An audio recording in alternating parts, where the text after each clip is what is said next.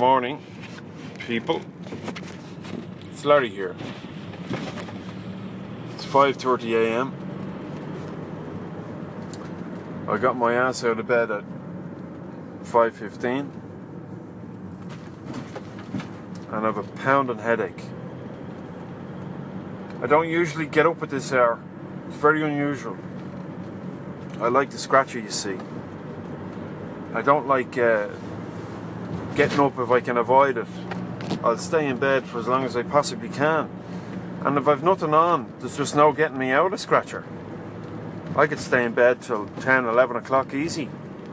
And if I've had a few drinks, well, there's just no getting me out of nest. I'll be there till as long as I need to until I start to feel some way okay. But I've a job to do this morning that can't be done at any other time, so I have to do it. I don't mind too much, but uh, I'd rather be in bed, to be honest. Um, there's nobody around, nobody.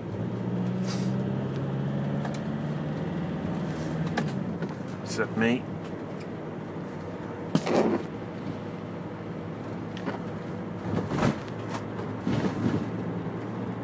What else can I tell you?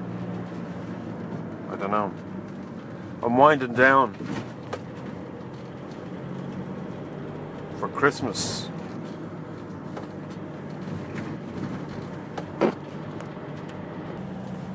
I like this time of year.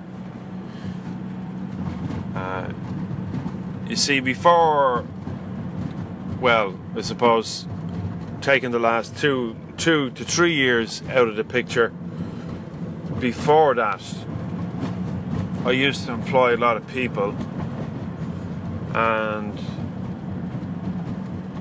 I was always on, always on. You know, I never gave myself a break, and I had to be busy because I was on the way somewhere. You know, I was somebody, and I had stuff to do, and things to achieve, and responsibilities, and money to make and bills to pay. A lot of pressure. A lot of self-imposed pressure. But Christmas time was was a time when all of that kind of ceased, you know, and I could just stop, and it was good. And I remember one particular year, we were flat out. We were so busy, and I was so I was so busy.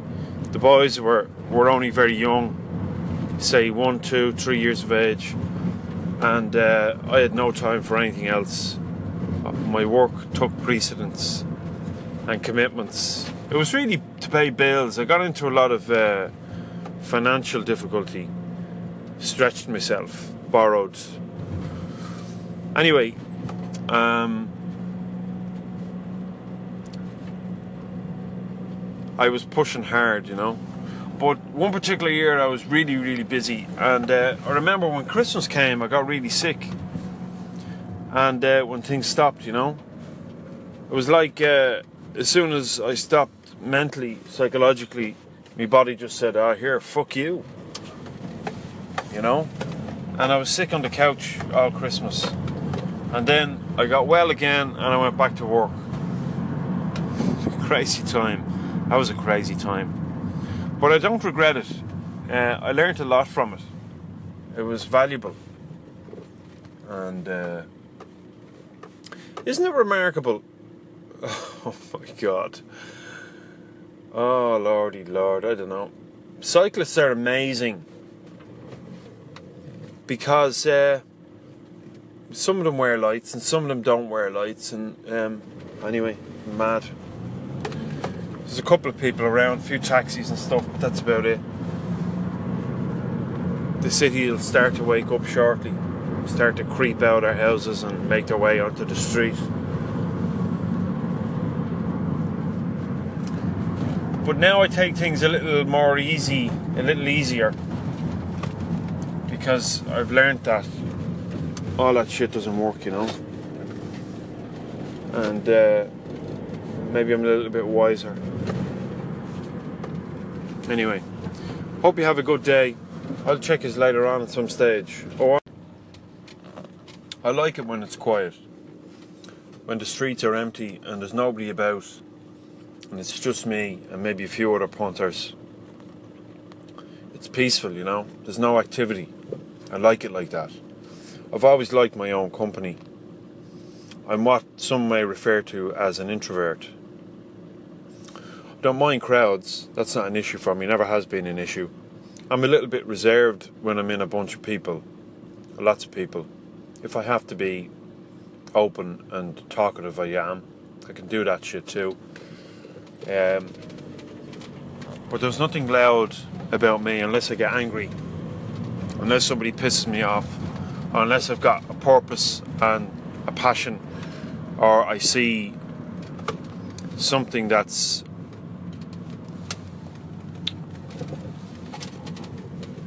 um, not right. Stand up for it. I'll shout about it then. But ordinarily, I'm quiet, reserved. I'm in the background, and um, that's my place. You know, I, like my own company. I don't like when when there's others, loads of people. Ironic then that I share my stuff on the internet, that I write about it, goes out to lots of people, and, that I record about it here. But anyway, that's what I do. That's part of it. Um,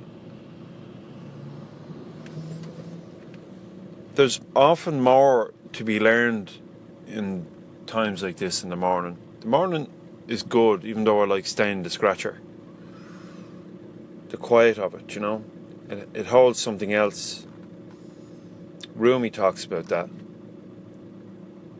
Um, one of his poems he talks about how if you wake up don't go back asleep.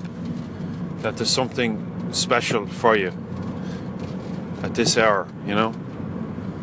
And um, as much as I like the scratcher, there is something nice about the morning when there's no one around. I like it at night too, when the house is asleep. I don't do lots of noise unless it's rock and roll, you know, unless it's some heavy metal or something like that. Bit bit of good music, I dig that, you know. But uh, there's often a misconstrued notion, misconstrued commentary out there about the introvert. Many people don't understand, and it's often the extrovert or the people in between that seem to think they know something about the introvert, the one that doesn't like to mix. Some people label it antisocial, as if there's something wrong with liking your own company over crowds, groups. I love my own company over crowds and groups. I can do groups as well, that's fine. But I'd much prefer to be alone. Or have a one to one with someone on the same level, you know? I often see stuff that many other people don't see. And um, maybe that's to my advantage. But uh, anyway, it's good to be on your own. Lots of people can't handle being on their own. They fucking freak out. You've got to be with somebody or with people. You've got to have something to perform to. The performance is important because the sense of self is achieved when there's a performance and there's some reciprocation. There's more of a real and true sense of self when you can be that self without anybody else around and realize yourself without any reciprocation.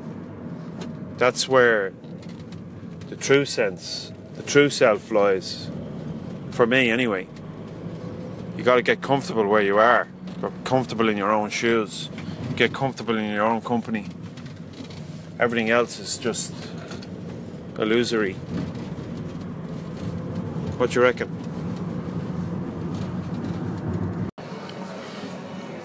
Looks like one. Smells like one. but it's not one. Absolutely. Doesn't taste like one.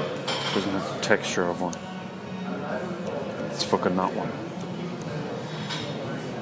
I'm not happy about it. However, I leave it because I bought it. Just do me a favour. Don't call it something a Danish if it's not a Danish. Alright? Call it something else. Alright? Thanks. When I was a young fella, probably about 16 or 17, I attended a technical college where I did uh, some of my training to be an electrician. And some of that work we did was lab work. And uh, in the lab, we would uh, we'd get out oscilloscopes and we'd get out uh, resistors and variable resistors and all kinds of lovely stuff. And we'd hook it all up and uh, well under instruction, you know. And on one particular occasion, uh, the instructor, the lecturer, or whatever, hooked up a rheostat to uh, an electrical supply and uh, connected a lamp to it proceeded to show us how frequency works, you know, or rather, not how it works, but the apparent effects of what we call frequency of electrical uh, supply. In my part of the world, uh, it's generated at 50 cycles per second. And what that means is, uh, if you were to plot that out on a on a um, on a graph, uh, it would show as a sine wave. And really, what a sine wave is is a, a snapshot of um, a circular motion, a continuous pattern once the circuit is closed. Anyway, so um, in my country, it's generated at 50 cycles per second. So there's 50 of these cycles from uh, the sine wave rises from zero up to peak positive, down through zero to peak negative, and back to zero again, um, 50 times a second. So when you uh, hook a light up to an electrical supply, you can't, your brain can't perceive the offs, it only sees the ons. Now, I've a little bit more uh, poking around to do why we only see the ons as opposed to the offs but that's how it is. Um, so the light flickers on 50 times, on and off 50 times a second, so fast that your brain can't see it, so it appears to be on. And what he did was, the lecturer, he uh, reduced the frequency of the electrical supply to the lamp. And we observe, observed the lamp as the frequency reduced from 50 cycles per second down to 25, down to 10, down to 5. You could see the lamp flicker on and off and uh, it was a bit of a, pardon the pun, a light bulb moment, you know.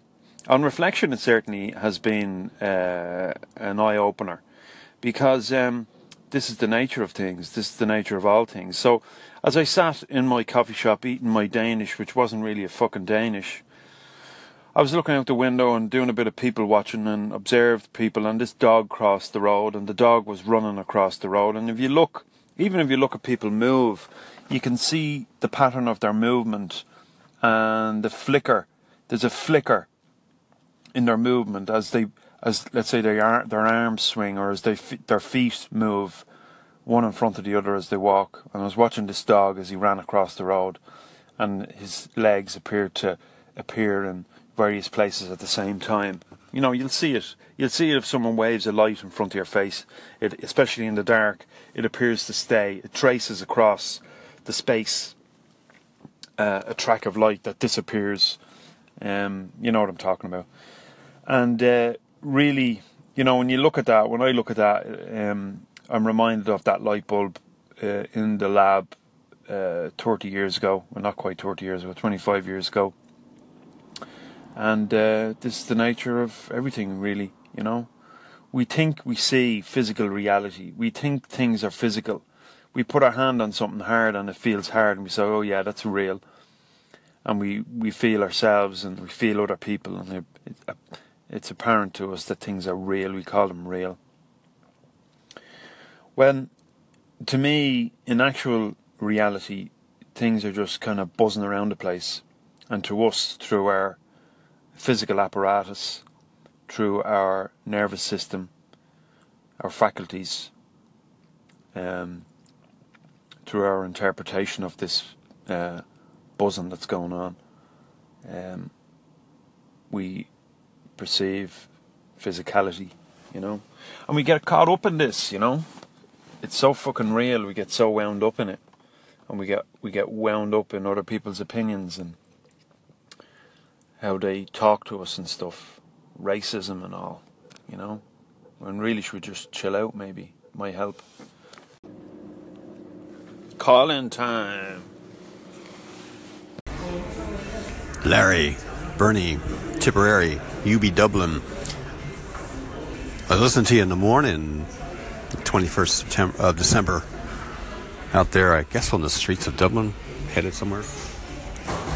And I'm thinking years ago, I used to walk the streets of Bray at 6 o'clock in the morning to get to the Dart. Then I'd arrive in Center City, and you couldn't, I couldn't get a coffee at 7 o'clock in the morning in Dublin. How things, how times have changed.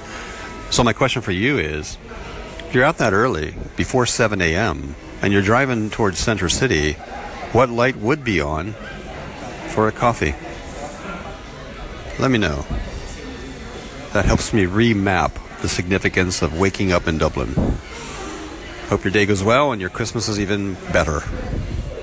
You know what, Bernie? Um, I don't believe there is anywhere, uh, none that I know of, unless you go into a hotel um, but they don't even start serving breakfast till like 7 a.m., some maybe 8 a.m. So I don't know anywhere to get a coffee at that hour. Um, I didn't see anywhere open on my spin into the city centre. I was up around um, Herbert Herbert Street, up around uh, near the canal, off Baggot Street. Uh, didn't see anywhere open. Um, seven o'clock probably places start opening around me around town. But uh, before that I don't think so. So uh, at the best of times you have to kind of hunt for good coffee although it is getting better. But I've noticed the old coffee gone up in price. It's like 270 or 280 now for a takeaway coffee. Um, a year ago it was like 230 240 at the most but there you go. Anyway, I'm going to talk more about um, planning for Christmas. Um, because I've lots of stuff that I'm doing. As I called into your station earlier about this. So, on the food side, so the turkey, we get the turkey, haven't got that yet. My missus usually gets that. Uh, we get the ham, boil the ham. Don't bake the ham. We boil the ham. And then when the ham's done, I put the cabbage into the ham water and uh, boil the cabbage in there. And then um, salt and pepper and stuff. So that's that. Then carrots and parsnips, I'll steam them, mash them up. Beautiful. Love it. Carrots and parsnips mixed together. Or carrots and turnip mixed together is good too. Never used to like turnip as a kid, but my tastes have developed as I've grown older. Uh, current parsnip cabbage stuffing will be made with breadcrumbs, parsley, thyme, um, oregano, sage, uh, olive oil. What else am I putting in there? Salt and pepper and bacon bits. And uh, fry the bacon bits up on the pan first uh, with a bit of oil and then mix it all together until it's kind of soggy, you know, but not too soggy. It's kind of loose, but kind of damp, if you know what I mean. Yeah, that's better. And once that's done, then I'll whack it into the board. And what I do is I get some grease-proof paper and I stuff it inside the board, and then I put the stuffing in because it's a bit tricky trying to get the stuffing out if you don't do that. And when you do that, you can leave the paper just sticking out the nose of the board, and then you can just pull out the packet. It's like it, it creates a little parcel, and you can just pull it out. Uh, of the board, and then all the juices of the board m- make their way down through the stuffing. It's beautiful, and it's especially good at the at the the back of the board where there's a little pocket, and I use the skin there and stuff in, get the stuffing in there, and then that goes real crispy. It's beautiful. That's my favourite bit. That's Lars' bit. I, that's I keep that for me. Uh, so that's the turkey, and then the roasters. it'll have to be uh, it'll have to be Mar- Maris Piper potatoes. Anything else is a is a poor substitute. Maris Pipers, boiled until almost done, and then drain the water off, dry them out in the pot on a hot on a hot ring, low, very low. Dry them out, then place them carefully in the in the turkey tray. Spoon over the turkey juices, whack them in for the last maybe 30 minutes, 40 minutes until they crisp up. Beautiful. That's the dinner. Now comes dessert. Christmas Eve, I'll uh, get to work. I'll get to work on mince pies. And the mince pies, I use a Jamie Oliver recipe for the pastry.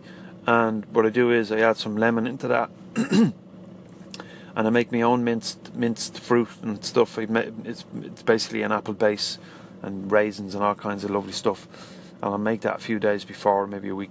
I'll have to get me together and get that done. Then I spread that out over the pastry, roll out the pastry, spread out the stuff, roll it all up, and then chop it up into little kind of little rolls, you could say.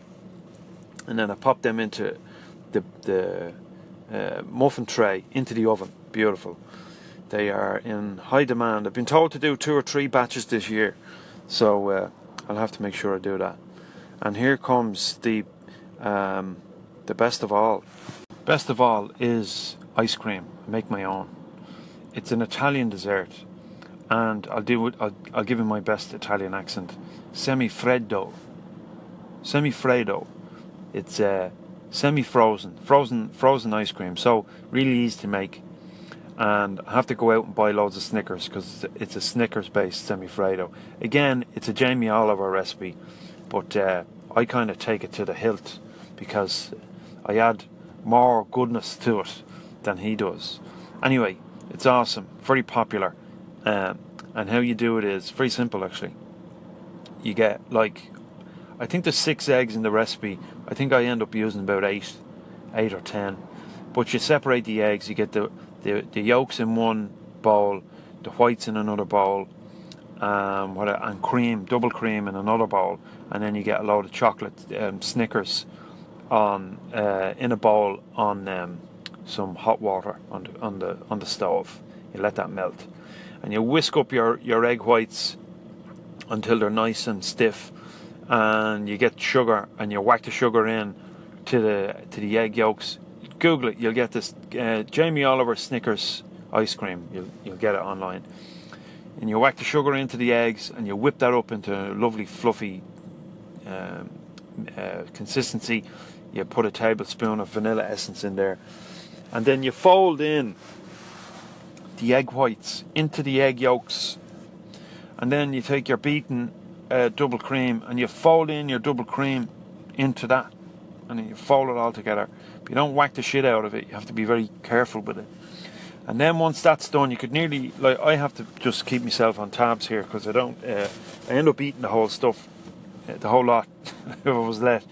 But then you get some of your melted Snickers and dark chocolate, and you mix it up in there too. And you swirl it around, and then you pour it into you pour it into a, a, a ceramic dish that's been in the freezer already. This is important. You've got to make sure your ceramic dish is good and cold. Um, so leave it in the freezer for an hour, whip it out, pour your mixture in, get the rest of your chocolate and what you call it, uh, Snickers, melted Snickers, and and uh, kind of stir that around inside the mixture, and then sprinkle some broken up Snickers over the top. Whack that in the oven in the in the freezer, and uh, it's deadly. The only thing is you need to take it out of the freezer probably half an hour before you're going to serve it because it needs to soften. But uh, you don't need an ice cream maker or anything like that, and it's great. My kids love it. So that's what I'm up to. I have to go doing a bit of shopping now later on, uh, and tomorrow I've got to pick up the ingredients. I've got to bring the boys to see Star Wars. I've got to we, we'll double tree for the lads, Star Wars, and then Eddie Rockets uh, for a burger, and then uh, we have a couple of presents to get, and that's it. It'll be all done bar the shouting, and uh, that's what I'm up to. So thanks for asking, Bernie. Uh, whatever the rest of you guys are up to for your Christmas preps, I hope you get what you need and make sure you you get a little extra because um, you don't run out. That reminds me, I've got some I've got some stuff that if I don't get it today, I'm going to be screwed. So I better get my skates on. All right, talk to you later. So um, a few days ago, I was uh, talking about uh, taking my podcast off Anchor, away from Anchor. Uh, currently, Anchor are the owners. Are they own it? They they uh, they're listed as the owner of the podcast because they submit it to iTunes via their iTunes account, Podcast Connect account. You know, so I'm going okay. If I'm going to take this podcast back and take ownership of it and all that kind of stuff, host it, uh, etc. Well, how how am I going to do this if if if Anchor own it? So um, I shot uh, Apple an email, and I was I was I fired a few questions at Bernie on it as well, because he he was doing a bit of talking about this whole thing and uh, about the podcasting thing using Anchor. So um, anyway, I shot the guys at Apple an email and also the Anchor support guys an email. Apple came back to me the quickest. They said uh, basically that I'm not listed as the owner, so I need to arrange it. I need to get my Apple uh, account email uh, listed in the title tag or the description tag of the uh, podcast, which is pretty easy to do. So, um, subsequent to that, Anchor came back to me too, and they uh, came back to me with the same uh, recommendation. So, if to give them my, my Apple email, they'll update the podcast to reflect that uh, email as being the email of the owner. And hey presto, I've got ownership of the uh, podcast. So, I can move it permanently to Spreaker or some other host. And uh, that's it. Now, the downside to that is, um, I suppose, when I'm recording, it doesn't go to Anchor. Uh, and at the moment, I like the way I can throw up segments here on Anchor and then stitch them together and shoot out podcast episode. Now I'll need to do that using the Spreaker app or some other app. I'm going to use Spreaker app, and uh, so that's got me thinking now. How do I do? How do I do that? Because currently I'm killing two birds, with the one stone. I've got this social element on Anchor, and I've got the uh, hosting uh, element with Spreaker. So right now, what I do is I record segments using Anchor, I piece them together, and I create a podcast episode. When that happens, Spreaker knows about it because I've taken my Anchor podcast feed and I've given it to Spreaker. So Spreaker's looking at my activity on Anchor, and as soon as I uh, submit a new episode, um, they see it and iTunes sees it too, and um, that's all good. But I'd like more control, you know, and uh, just going to have to do a little bit more thinking about how I manage all of that. Uh, but I think it's uh, better that I manage the uh, feed um, for ownership of the content and control over the content because uh, if Anchor can't get this monetizing thing right, they'll disappear. That's the truth of it. Now, some are saying that there's going to be a, a paid plan coming in on Anchor soon, and that's fine. But still, I like to have control over the content that I create ultimately.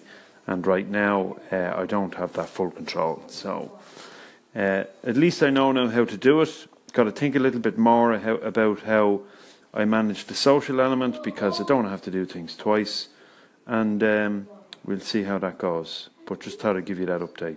So if you have got a podcast on Anchor and you do want to move it to your own hosting, all you need to do is shoot uh, the Anchor support guys an email and say, hey, uh, or a support ticket and say, here's my Apple, uh, my Apple Podcasts email.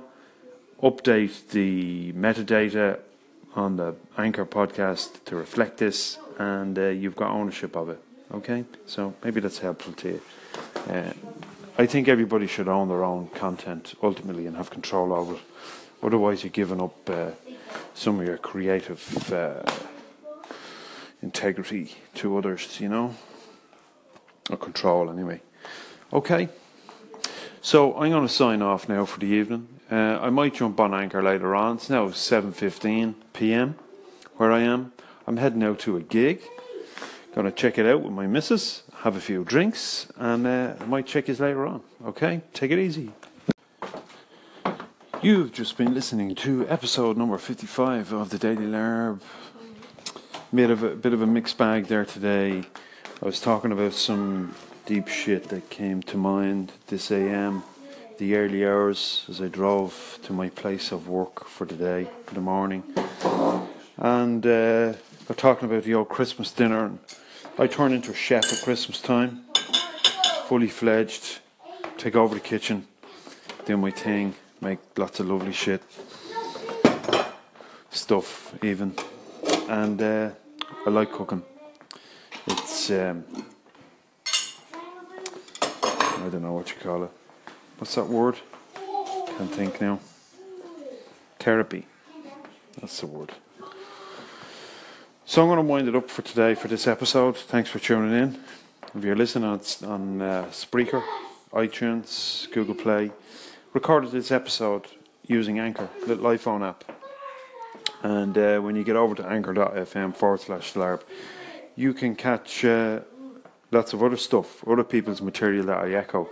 Uh, that doesn't make it into the episodes. I can't add it because it belongs to others. And uh, one other thing I'd like you to do, love you to do, is go over to larrygmaguire.com and check out the Artist Manifesto. It's a little 30 page PDF that I wrote, a little book that I wrote about eight, nine months ago. I'm going to turn it into a real book, hard copy book this year. Uh, so watch out for that. Um, looking forward to putting that together. It's going to be more than 30 pages in the book, obviously. Going to select certain articles from the site. This year I've written uh, over 120 articles over on larrygmaguire.com since uh, around about February or March. And um, going to take the best of them and stick them in a book and uh, get them out there uh, finally. So that's it for today. I might be back later on uh, on Anchor, having some chats depending on what might come to mind. So uh, thanks for listening. I'll check you tomorrow. Take it easy.